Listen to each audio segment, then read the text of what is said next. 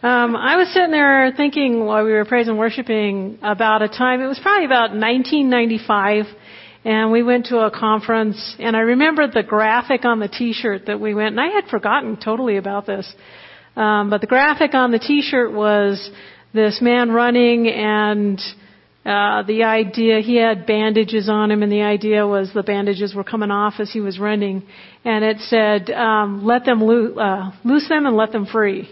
With the idea of Lazarus, when Jesus uh, resurrected Lazarus and he was loosed and, and free. And I remembered that graphic, and I thought about um, just the last year that I've been going through.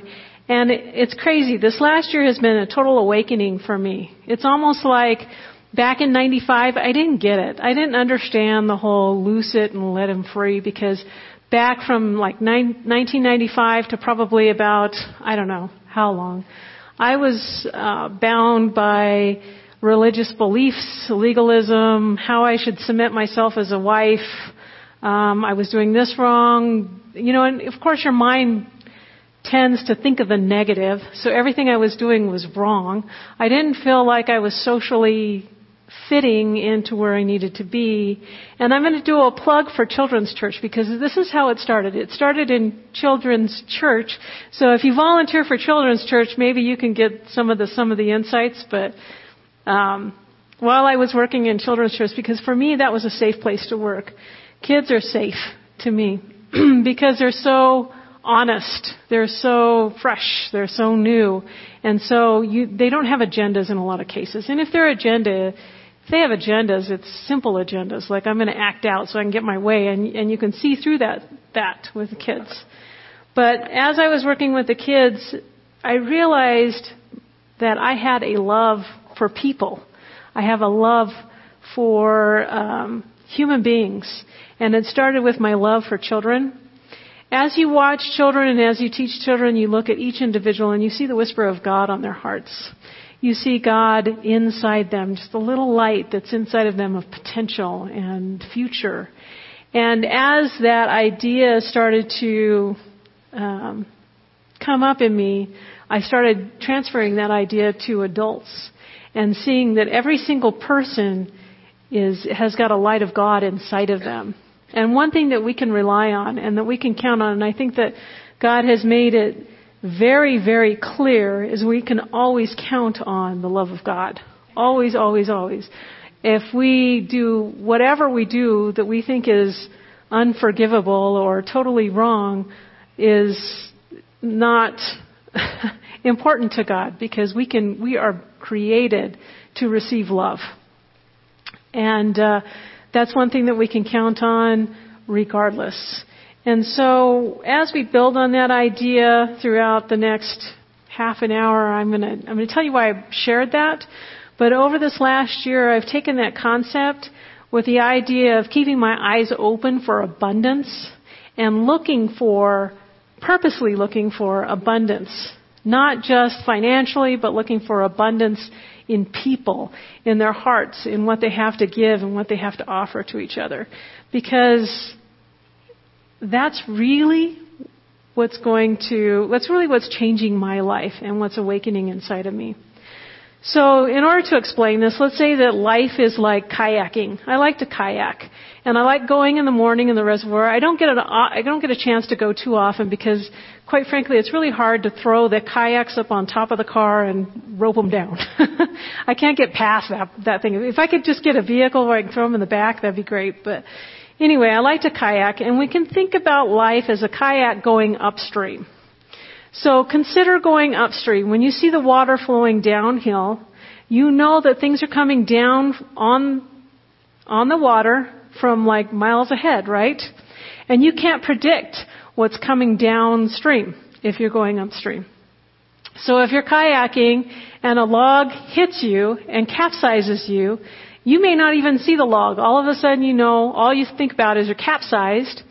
And then when you take a breath of air and you see it's a log, you look at it as a log, right? So you're like, dang, a log hit me. You get back on your kayak, and you learn that while I'm kayaking upstream, it's a possibility I might run into logs. I don't take anything personally. I see it only as life happens, right? Yeah. But if you're also kayaking upstream and you get hit and you capsize and then you come up from air and you see it's a human being on another kayak, it's a whole different story. Because you look at that human being and you assume agenda when they hit you. Are you trying to make fun of me? Are you are, are you just mean person? Well, what what is it? But you have no clue what that kayaker experienced coming downstream before they hit you. You can only guess. You can only assume, right? So you you look at them, and our tendency as human beings is to look at that person and assume the worst. So we look at them like, "What are you trying to do? How rude! That was awful." And you, you begin to form an opinion of that person and their actions without knowing what happened further upstream that caused them to do that. Maybe they just don't know how to kayak, and they hit you because they're out of control. So you have no clue what, what's going on, and that's like life. We bump into people. We make mistakes. We say things to people that we don't think about, and that has a reaction from what we did. So a lot of times in life, as we go through life, we're reacting to people out of our own sense or our own internal map. And, and then it gets really messy because then we get upset and uh, disheartened, um, discouraged. We get caught up in fear. We get caught up in all this stuff just because of one comment that someone made, and we're assuming we know why they said that. Uh, well, I can think of one time I was new in education, and I liked this one girl. You know how you always go to work and you admire someone? You're like, I would like to be like that person. We always sometimes find people that we would like to model after. Well, there was this person. She was light and bubbly, and I've never really been kind of a light and bubbly person, especially not fifteen years ago. I wasn't. And I thought, wow, that's that's a ni- that's kind of a person I would like to be friends with. So I got the opportunity to take a class with her in Colorado Springs, and we had to carpool together. She wasn't driving, by the way, but we were in the back seat and we were talking. And I don't know what got into me. I don't know why I did this, but I hit her on the back of the head. I just, I don't know if I thought that was a joke or what I was doing. And you know when you do that and it's like really awkward and you and there's like dead space for a while, and you're thinking, what did I do? That did not go out planned like I wanted it to do. I, I don't know why I did that. That was so embarrassing. And how many of you that have experienced this, you plague yourself with this for months and years afterwards? You're such an idiot. What the heck were you thinking? Are you kidding me? And then you're so embarrassed that you don't even want to have a relationship with that person anymore. So you avoid them. You don't want to talk about it. It was just too weird, and relationship breaks off. Because you don't want to give yourself a break, because that was just stupid. I'm kind of wondering what she thought, because she kind of looked at me like, what the did you just do? Right? And you're just like, oh, I don't know what I just did. It was just, then we don't talk forever. And then just last year I had to work with her, and we get along really well now, but I never bring it up. I'm not going to say, hey, do you remember that time I bopped you on the back of the head? I think you all can relate, right? So we have to ask ourselves, what's going on here? Why does communicating with people and working with people, why is it so messy and unpredictable? Um, so I started looking at this, and when you think about it, uh, we all come from different experiences, different teachers. We have mentors, we have teachers, we have parents, we have coaches, we have things we hear, and, and everything throughout our life we carry with us, and that's what makes us us. So I have a whole internal landscape. The other thing we want to consider is we're created by God in His image, which is really, really powerful and complex. And I don't think we realize how powerful our imprint and our image of God is here on earth. And when we think about that, God gives us several things that are of Him, and that's creative powers. When God created the world, He spoke to the world, and He created the world. So we know if we're created in the image of God, what comes out of our mouth, our words have creative power. And we know this because we've seen this happen in history. We've seen someone who may have an idea, and they convey an idea through language, and that has a creative power to put something into place. For example, we can look at the negative. We can look at Hitler, who had a fear of people and had, um, who knows? I don't, I, I, we can't look at Hitler's internal landscape that caused him to be him, but through his words, he caused a whole movement that almost destroyed a whole people group. So our words have creative power. On the flip side, we have people who have had powerful speeches like Martin Luther King Junior, who spoke about change in the world, and we're still working on that change and still working on his words because the creative power in which it entails. The other thing that I think God gave us to, to protect us was fear. And I used to think, even two, three years ago, I used to think that fear was a spirit that you bumped into. And um, if you were fearful, you had to rebuke fear because that's a spirit that comes into your life. As I start studying, I think more than anything, I think we create fear. It's humans that bring fear, not a, uh, an evil spirit in some ways, because if we look that we are God's image and we are created after God, that is a powerful, powerful thing. And fear is very powerful. So fear, if it's one of the more powerful emotions, how could it come from a spirit that's lesser than me? It has to come from me and my own creation of fear. And I think as a people group and as an individual, we cause these strong feelings of fear that bind us up and keep us from really finding um, our true potential or trying or connecting to others. Um, so I started thinking about what makes us us? What makes our internal landscape? What motivates us to bop someone on the head? Or what motivates us to say things? I don't know about you, but I'll say things.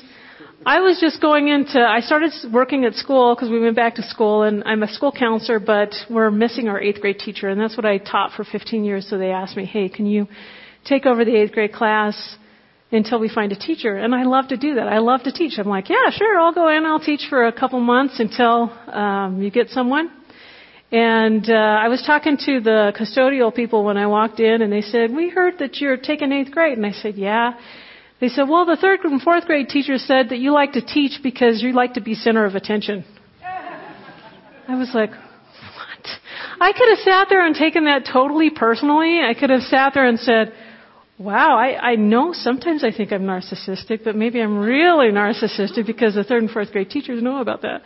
So I paused, and then I thought about it. I thought, I think I've said that to a third and fourth grade teacher. I'm sure I said that. So I'm sure they're repeating something that I said, but I could have easily taken that as a um, as a personal comment.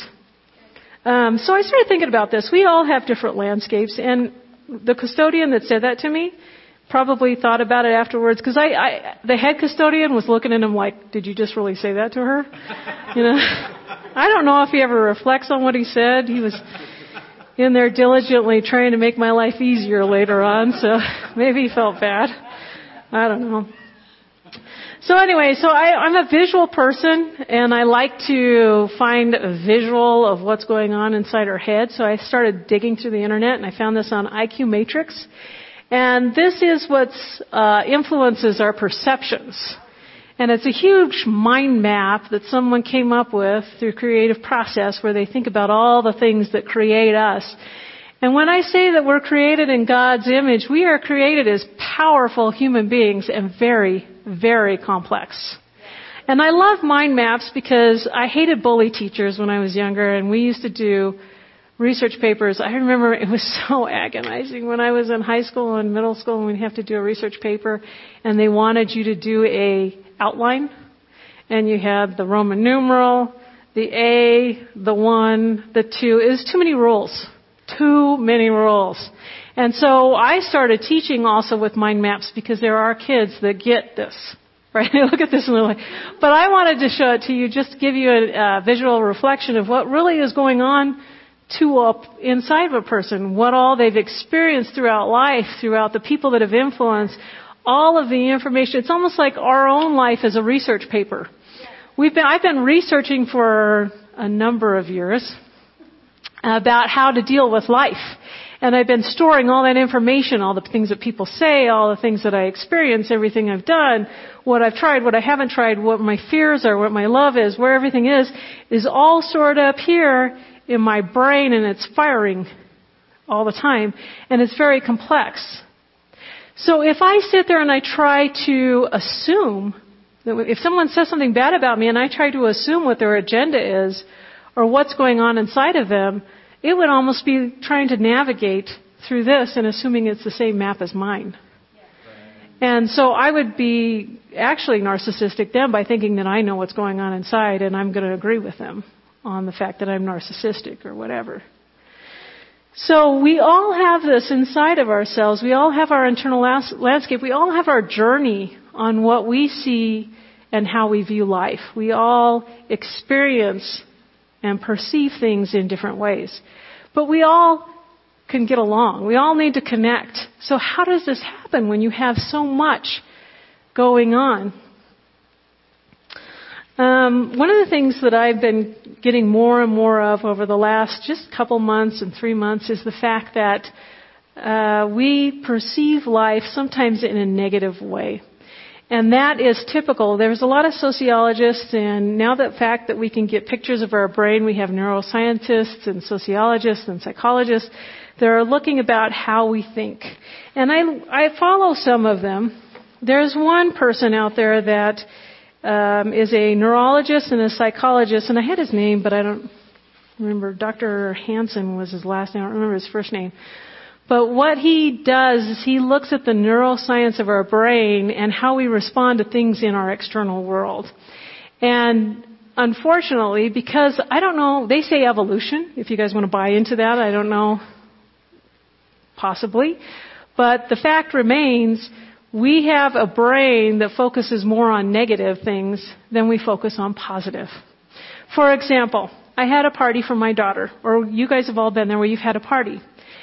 And you're excited about the people that showed up, but you're dwelling on the one person that missed your party. And that one person that missed your party becomes more important than all the other people that came to celebrate with you. Don't kick yourself, because that's the way our brain works. We have programmed our brain to look for fear, to look for fearful situations so we can survive. We have programmed our brain to look for negative because we don't want to be hurt. So we try to put protective Um, stuff in our lives to keep us from being hurt, to keep us, to preserve ourselves, to preserve our psyche. So we've trained our brain to look more on negative aspects of things than positive. This neuropsychologist said the way that we have to change our brain is to start um, focusing on positive things, and we have to We have to work at it. It's not an easy thing because we've got to rewire our brain to start thinking about positive things. One of his suggestions was if you're in a moment where you're feeling very confident, where you're feeling very positive, you're feeling very loved, is to stop, feel those feelings and make it a part of your experience.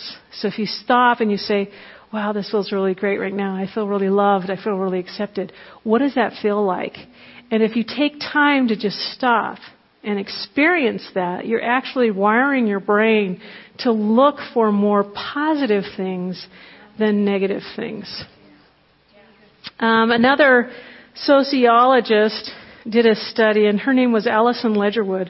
She did, she's a sociologist, and she did a study where they took two groups of people. Don't you like these people that they play with? You know, you, yeah, I want to be the one that you're going to play with negatively, right?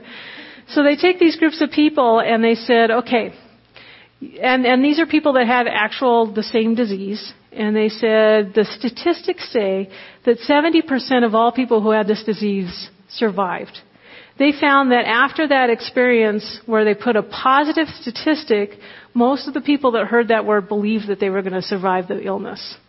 However, if they took the same people and said seventy percent of the people that had this disease will survive, and then said, but thirty percent will die, they found that the people in those groups totally negated the seventy percent and focused on the thirty percent and believed that they were going to be part of that thirty percent.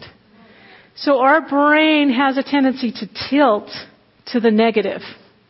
So when we listen to people and when we interact with people, and if they say something negative about us, we will latch onto that and agree with it. Just like those people did that heard the thirty percent, they're going to latch onto it and agree with it. The other study she did, which I thought was interesting, is she took groups of people, and she had one group, and she said, all right, we're going to play out a scenario.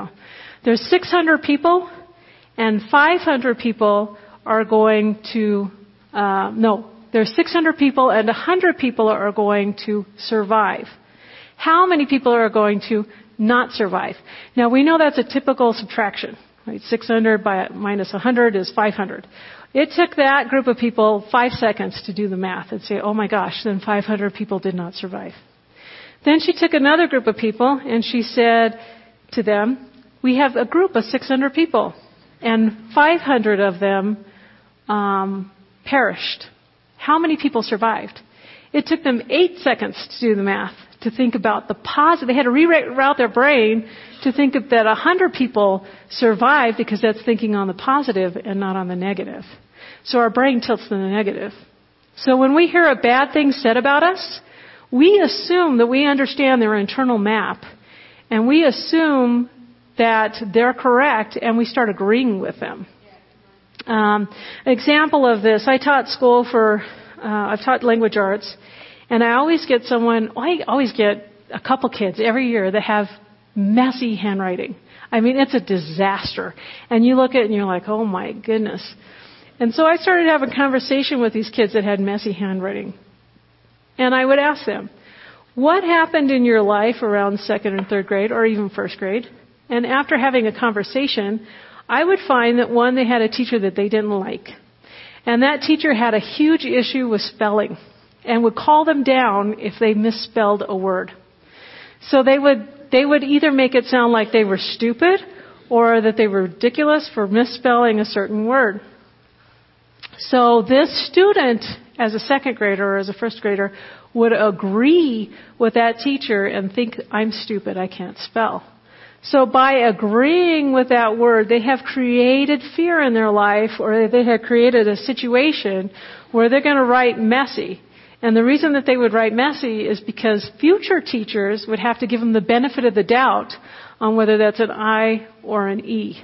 And so they would specifically write messy because they didn't want to be exposed as being bad spellers. So I would tell my students, hmm, that's interesting. Guess what? In my class, I don't care about spelling. I care about what you have to say because you're valuable and you have something to say in my class. So misspell, I don't care. What I found out was that their, that their handwriting improved substantially. And so we take on what people say, we agree with them, and we adapt that into our lives, and we, we get rid of our freedoms that we normally have. I'm going to show you an, uh, an, expert about, an excerpt from um, YouTube about this guy. His name is Daniel um, Kish. Daniel Kish. Yeah. Um, and he had cancer in his eyeballs when he was two years old. So they had to remove his eyeballs. And he was blind. What this kid has learned to do, what he learned as a child, and now he's forty-six, what he learned as a child was how to navigate his world by using clicks. So he would navigate it like a bat does and create sonar in his head. So as he clicks, he could see, and, and you can see videos of him where he's weaving in and out of traffic, and he's absolutely blind. He has no eyeballs. And he's weaving in and out of, out of traffic using clicks because he can hear the sound, and when the sound sounds different, he knows, he knows where the objects are in space. And he's training everybody in, throughout the world, little kids, how to navigate their world. So as you see that, keep that in mind because he's going to say something that I think is really interesting. Uh, I like what he says about there about his parents. He says that ignorance and fear was not a part of what they were going to agree with. And if you would, when you look at our society, blindness is a agreed upon norm that we have for our society. So we agree that if you're blind, then you're limited. And so we treat the people that are blind to be limited. Even in our school systems, we agree in different um things that kids have and agree that they need extra help. And it's sometimes out of ignorance and fear because we don't understand. And how amazing it is that he had parents that did not take it personally when their child got blind and went forward and said, we are going to love our child, and with that love comes freedom. Um, another agreed upon principle that I was thinking about in our community is we ag- we have a, a community belief that certain schools in our community and certain populations are never going to succeed, and that our schools are not going to succeed. Can I suggest that's ignorance and fear that's driving that, and not love? So when you look at our, the, the difference between love and ignorance and fear, love is always going to counteract the fear that we have and connect the people that we have in our community. Um, one example that I have in my life, and what I want to do is I want to show you, oops, I'm right there, is when we, someone says something about us and we agree with that person, we are actually encasing ourselves into limited freedom. So if someone says something to me like, I don't think that you can, I know when I was, um, back in two thousand two, I decided I was in the wrong career. I was in business, and I didn't want to be in business. I wanted to teach. That's where my heart was at. But opinions of others are, you don't have a degree in teaching, so you're not going to be able to get into a teaching job. If I would have agreed to that comment and taken that into my heart, I would have been restricted in my life's purpose. I wouldn't have found the freedom that I wanted to find. But thank God I had a friend that says, you know, Jackie, there are occasions when they will accept emergency licensure people, and you need to start looking for that and prepare yourself for that. So I broke free of that agreement that I made with society that I couldn't teach, and I started looking for possibility. Once I started doing that, sure enough, there was a position that opened up that was accepting uh, emergency licensures, and I was able to teach. And I'll tell you what, I did not look back. I interviewed for the job on Thursday. I got offered the job on Friday afternoon. I went into my work on Sunday, wrote a letter of recommendation, cleaned out my office, and people that came to my work on Monday saw no me, I was gone. And I haven't looked back. And it was a risk I had to take because I only had a year to get uh, licensed and to get accepted back as a teacher. I was a single mom, but it was a risk I was worth taking. And it had nothing to do with fear at that point. It had everything to do with the fact that I loved myself enough, and I loved the people that I wanted to serve enough, that I was going to surpass my fear of not having a job within a year. And because I took that risk, it had enormous return, right? Uh, the other way that this happens in in relationships, I was thinking, well, I was thinking of uh, different things from the Bible as well. There's one story I want to bring out in the Bible, and I studied Dave, the difference between David and Saul, and I think it's pretty powerful. And I've brought up different scenarios um, because of that study, and I keep finding different scenarios. But when you think about when the Philistines were facing off to the Israelites, and you had Goliath standing right there, you had everybody in the camp agreeing with Saul that Goliath was someone they could not overcome. He was someone they couldn't conquer. They were living out of fear. They were living out of um, their own landscape and assuming that Goliath had the same landscape. So is it possible that Goliath was just a bunch of um, uh, bravado, hiding fear, hiding incompetency, or whatever was on his internal map? And here he's scaring a whole country to the point where they're ready to lose the country to fill the Philistines Um, with their fear and their agreement that they can't beat this guy. You've got David. Now, I think if David was initially in the camp, I don't think he would have, I think he would have agreed with everybody in the camp that this guy was too scary. But since he was away from that and he came into the camp to give his brothers dinner, he was not affected by the opinions of the camp. And so when he came in, everybody's telling him, this guy's scary, we're not going to win, we're all hiding behind our bunkers. And they're letting this guy just scream at him. And David had a choice. He could agree with the people that were saying that this guy could not be conquered, or he could disagree and choose love instead of fear. He could have feared this guy and been immobilized. And who knows what would have happened. But instead, he chose love for his God and love for his people to replace that fear, and he conquered Goliath. How many times in our life do we end up running into those situations where we have someone that says something to us, just like I hit someone on the back of the head? I have no clue why I did. I don't know why I say some of the things I say. I, I don't know. And you're going to assume that I have all of this agenda, all of this misgivings, and you're going to take it personally and you're going to agree with me, and come to find out you're going to end up changing your life over something that I said that I have no reason, I don't know why I said it. And yet we do it every day. We take things personally, and it keeps us from relationship. One example I have is uh, back in two thousand three, John and I decided to get married. And I was listening to Focus on the Family, and Focus on the Family's It's it's a good radio show.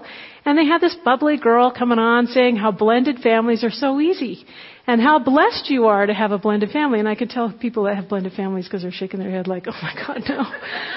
So I went into this with ignorance, totally. We decided to get married. Um, Joel was uh, three. Gabby was five.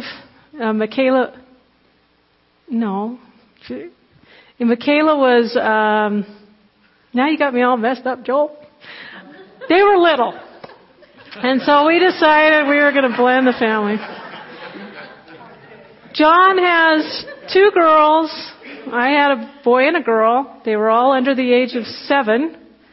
And we decided to get married, and I'm going to have this glorious life where I have two brand new beautiful children that I was going to love. Everything was going to be easy because Focus on the Family says it's going to be easy. What you don't understand when you get it, well, what I didn't understand when I went into this blended relationship is not only do we have John and I raising these kids, but we also have the mother on the other side of John's section. And we had a mother and a father and a stepmother on my side of this relationship. So we actually have five adults feeding into these kids all their ideas and agreements and whatever um, opinions they have about life. To add on to that, divorce is a very violent act when you divorce because you um, verbalize so much when there's a divorce. You have to justify why you want a divorce, so you're going to say all the nasty things you can ever say about that person out loud, create all of this junk, and you're going to justify. How many of you guys have built a case about yourself in your head? So you hear someone say something bad about you. And so I always did this when I was putting on makeup, and I realized how awful this is, because here I am trying to make myself pretty, but I, inside my head I'm building a case against someone because they said something about me. Like, how could they say that about me? You know, I if I ever saw them on the street, this is what I would say to them. Have you ever done that in your head where you build this case? Well, as you're building this case, you're also legitimizing their voice, because if you hear them say something, and if you have to build a case and spend days while you put on your makeup rehearsing what you're going to say about them, you are saying what they said is powerful, and you're le- legitimizing what they said about you in your life, right? So anyway, so um, we went on, we got married. The girls would come over for the weekend and visit. We would think that that weekend went really well. We're like, that weekend went great. We would take the girls home. An hour later, we'd get a phone call from their mother, and she would rant about how horrible they had, uh, time they had, how evil I was, how terrible their experience was, and they just hate Jackie. They just hate her. And so, of course, you know, I'm not one to let that go. I want to listen to every single negative thing said about me, because how dare they say that, right? So then you go and you build a case, and you, you plague yourself. You actually put yourself in a state of hell when you listen to this, because you're like going over and over again, I am not this type of person. How dare they say that? I never liked her when I knew her in high school. And you just say this on and on and on, and it plagues your life because you criticize and you case make and you agree. What you're doing is you're actually agreeing to what they say.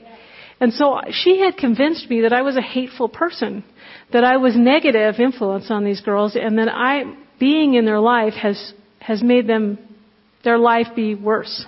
And she had convinced me of that. So in response, when the kids came over, I would regard both of the girls with suspicion. And my relationship with them changed. It changed from a place of love to a place of fear and suspicion. And so it got to the point where they would come and I would just retreat into my room without relationship. And we all know that that's, that's never going to be positive. But at that point, my agreement with their mother's words caused this place where it was fear, uh, disconnection, and it was just an awful place. I've only realized that that happened in the last two years. And so I have been working on building back my relationship with both of the girls.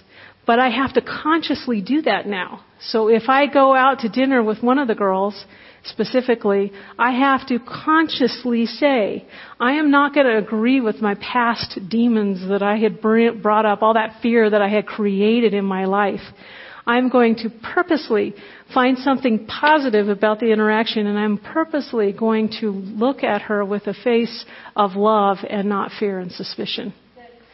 And I am not going to take it personally if she goes back to her mother and, and reports that I am still up to my old nasty self. Because I know that probably those words that were brought about by their mother was brought through a landscape of fear that I'm going to be replaced as a mother. I don't want to be replaced as a mother. It could have been out of her landscape of rejection. It could have been out of her own landscape of not feeling good enough or not feeling like she was valuable. So maybe the girls went home, said they had a good time. She saw that as a threat and turned it around.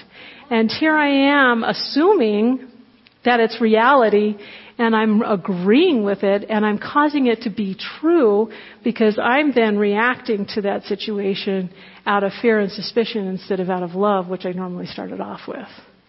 And how many times have we done that? And we have put ourselves inside, we've encased ourselves into this almost box to where we have no freedom and we have no love. So we need to watch out for people that do that, and we also need to watch out for ourselves. So I'm the only one that understands my landscape. I don't know if I completely understand it, but I'm the one that experiences it, right? I'm the one that has to, and we love to classify, we love to shout people down sometimes, and I love it. I can be very critical, I can be very, um, I can stir the pot if I want to. Another experience I had is I found out that I hate to be left out of things. Hate to be left out of things. And I'm thinking, what is this all about? I was born a twin. So when you look at, um, I'm trying to think of the counseling word for it, when you're nine months old, well, you attach to your parents, right? So when you're nine months old and you try to give them over to daycare, they scream and cry. Separation anxiety, that's what I'm thinking of. So most kids experience separation anxiety around nine months. When the caregiver tries to give them off to some a stranger and they cry, it's because they don't want to be separated from that connectedness with their parents. Well, I had a connectedness with my sister that was very strong, that went with me everywhere I went. So my separation anxiety was not acute like it is normally with a nine-month-old child. So I don't know if I really experienced the fears of separation anxiety. So the first day of school, Jamie and I went to school when we were six years old. It was our first day of school. Mom was not with us because she was in the hospital having my brother. She was in the delivery room. So she couldn't take us to our first day of school. So our neighbor, who also had a daughter that was our age, took us to school, I think. I think that's who took us to school. So I remember sitting there on the bleachers on my first day of school for kindergarten, and I remember that I was, I remember this vividly. I remember I'm on this side, Jamie's here, and then Cindy's here, our friend. And we had these, and if you're from the eighties, you get the same as if you're from the eighties, you understand what's on a Big Mac. Two all beef patties, lettuce, cheese. Yeah, see, everybody knows. That's how powerful the word is, by the way, right? Um, anyway, if you went to school at my age, you had this foldable foam mat. And one on one side is blue, and the other side was red. And it was, well, I was five, so it seemed like it was, you know, this big. It was probably smaller now, but I had my mat in front of me, scared to death, starting my first day of school, and my red side was showing. And I looked over, and I panicked. I remember panicking because Jamie and Cindy's mat was showing blue. So they had the blue side, and I'm thinking I'm doing something already wrong because I have the red side and they have the blue side. So I'm sitting there, and they're calling out classes, and sure enough, Jamie and Cindy get to be in the same class, and I'm in a different class. This is the first time I ever had to experience separation anxiety. So I get put in this class, and I am freaked out. So my first day was was was really a day of fear. And in my mind, because, you know, we're, we don't think through things when we're six. We think very, um, this is a table, you know, permanent object, yeah, permanent. So I, I think, oh, I screwed up. The reason that I'm in a separate class is because I had my mat at the red, and my sister and Cindy had their mat at the blue, and it's my fault that I'm away from my sister and my friend. And that that was only brought to my attention like a couple years ago when I, could, I couldn't figure out why I get so nervous when I'm left out of a group. I'm the one that when you see bosses in the room, like the principals talking in the room, I will go get my mail by their door and try to eavesdrop because they have got to be talking about me. And then it dawned on me, why is it that I hate to be left out of things? So, I, so I'd volunteer for everything. So I wouldn't be left out of a group. And I found out I'm, I'm running myself ragged, trying to be a part of everything. And I thought, what is going on here? And through, um, you know, thinking about it on my internal map was this experience with my mat. And I have been reacting out of fear of people because of this event that happened when I was six years old. How many of us do that? I mean, that's a simple thing. And we, and then once I figured out, oh my gosh, when I saw it through an adult's mind and not a six-year-old's mind, where I could put sense to the fact that, oh, we're twins and they want to separate us, did I become healed of not wanting to be included into everything? And so now when people meet, I'm like, go ahead, I don't want to take my time doing that stuff because I've learned. But I had agreed with myself at that point, which caused me to be in a state of fear throughout all this time in my life. Um, and now what I do is in school, I'll tell, I'll tell principals, you know, consider these twins. It may not be good to separate them when they're in kindergarten. We might want to keep them together. But, you know, it gives me wisdom now when I look at that. So here's my whole point. If you want, we have a society, we have to realize first that we have an internal map that we've experienced in our life. We were raised by imperfect people. Sorry, Mom. We were raised by imperfect people. We were raised by imperfect mentors. We were raised by imperfect teachers. We were raised by imperfect people. People are people, but they're powerful people, and their word has power. And when we agree with that, we are actually given that word even more power. So we need to be careful about what we say and what we hear. So I'm responsible for my internal map. I'm responsible for the things that come out of my mouth because of my fears and my internal mouth. I can bring great um, joy and love with my words. I can bring great potential. I had one parent, I mean not one parent, I had one teacher in school. I thought I was dumb. I thought I was dumb in school. I really did. I was terrible. I really was. I, the whole thing was I didn't do my homework. It had nothing to do with my intellect. And I had one teacher that says, you know what? You need to join the swim team because I've noticed that smart people are really good swimmers. That word, I was like, what? You think I'm smart? Had life. And I was willing to do anything to join that team to prove that I was smart. And he actually became a very good mentor. And I think about the power in those words as a teacher myself and what kind of life we can bring with those words. He probably was trying to put together a swim team and saw that I had a lot of free time because I wasn't doing my homework. And he knew if I was in a sport, I'd probably get my homework done. But to me, that was life-giving, and I agreed with that. That was the first time anybody said I was smart. And then as I went into college, I realized, yeah, maybe I'm a little, little smart. But our li- our words have power. They have creative power to either bring love or to bring fear. And I know my internal landscape. I know what I'm capable of on the negative side, and I know what I'm capable of on the positive side. But it's my responsibility to deliver that carefully. And I'm never going to be perfect at it. Never. I think even on the way to church, I said something about someone, you know. And I'm preaching this today. So we're not perfect. But if we're aware of what our words can bring to people, then we're aware of our responsibility. On the flip side, if we're aware of what words can bring to us, then we're also responsible about how we receive words. So if someone says something to me like uh, negative, I can either choose to take it negatively and agree to it and make it part of my life to where I am restricted and not free, or I can let it go and just say, you know what, I don't understand that person's internal landscape. Why they would say that, I don't know. But I know that one thing the Father has said that he would give me, and that is love. And I know that I am loved, and I know there are people out there that love me, and I am going to purposely look for those. Then I am going to look for the negative. So like if I have a party now, I'm going to purposely focus on the people that actually showed and not in the back of my head be plagued by the person that didn't show. Because I don't know why they didn't show. Who knows? Right? And you know what? If it's because they didn't like me, okay. You know, they're missing out, right? Great party. Yeah, that's right. It was the one person that got bopped in the head. What's that all about? Uh, but we also have to be aware, too, of what our society is restricting us with their words. What they're saying that is impossible may not be impossible. That rule may be brought out of ignorance and fear like it was for Daniel Kish. So we also have to be aware of that because we can be society changers. We can change our whole society. We can change our school systems. We can change our community. We can change this church because, one, we hold love as a priority because we know that it can overcast fear. It can t- obliterate fear. It's not like I have to rebuke the fear. I can't.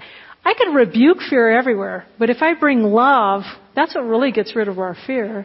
It's not rebuking some kind of spirit out there that bumped into me in the night, right? I created that. And the only way to overcome that is to find something that I love that would cause me to dissipate the fear.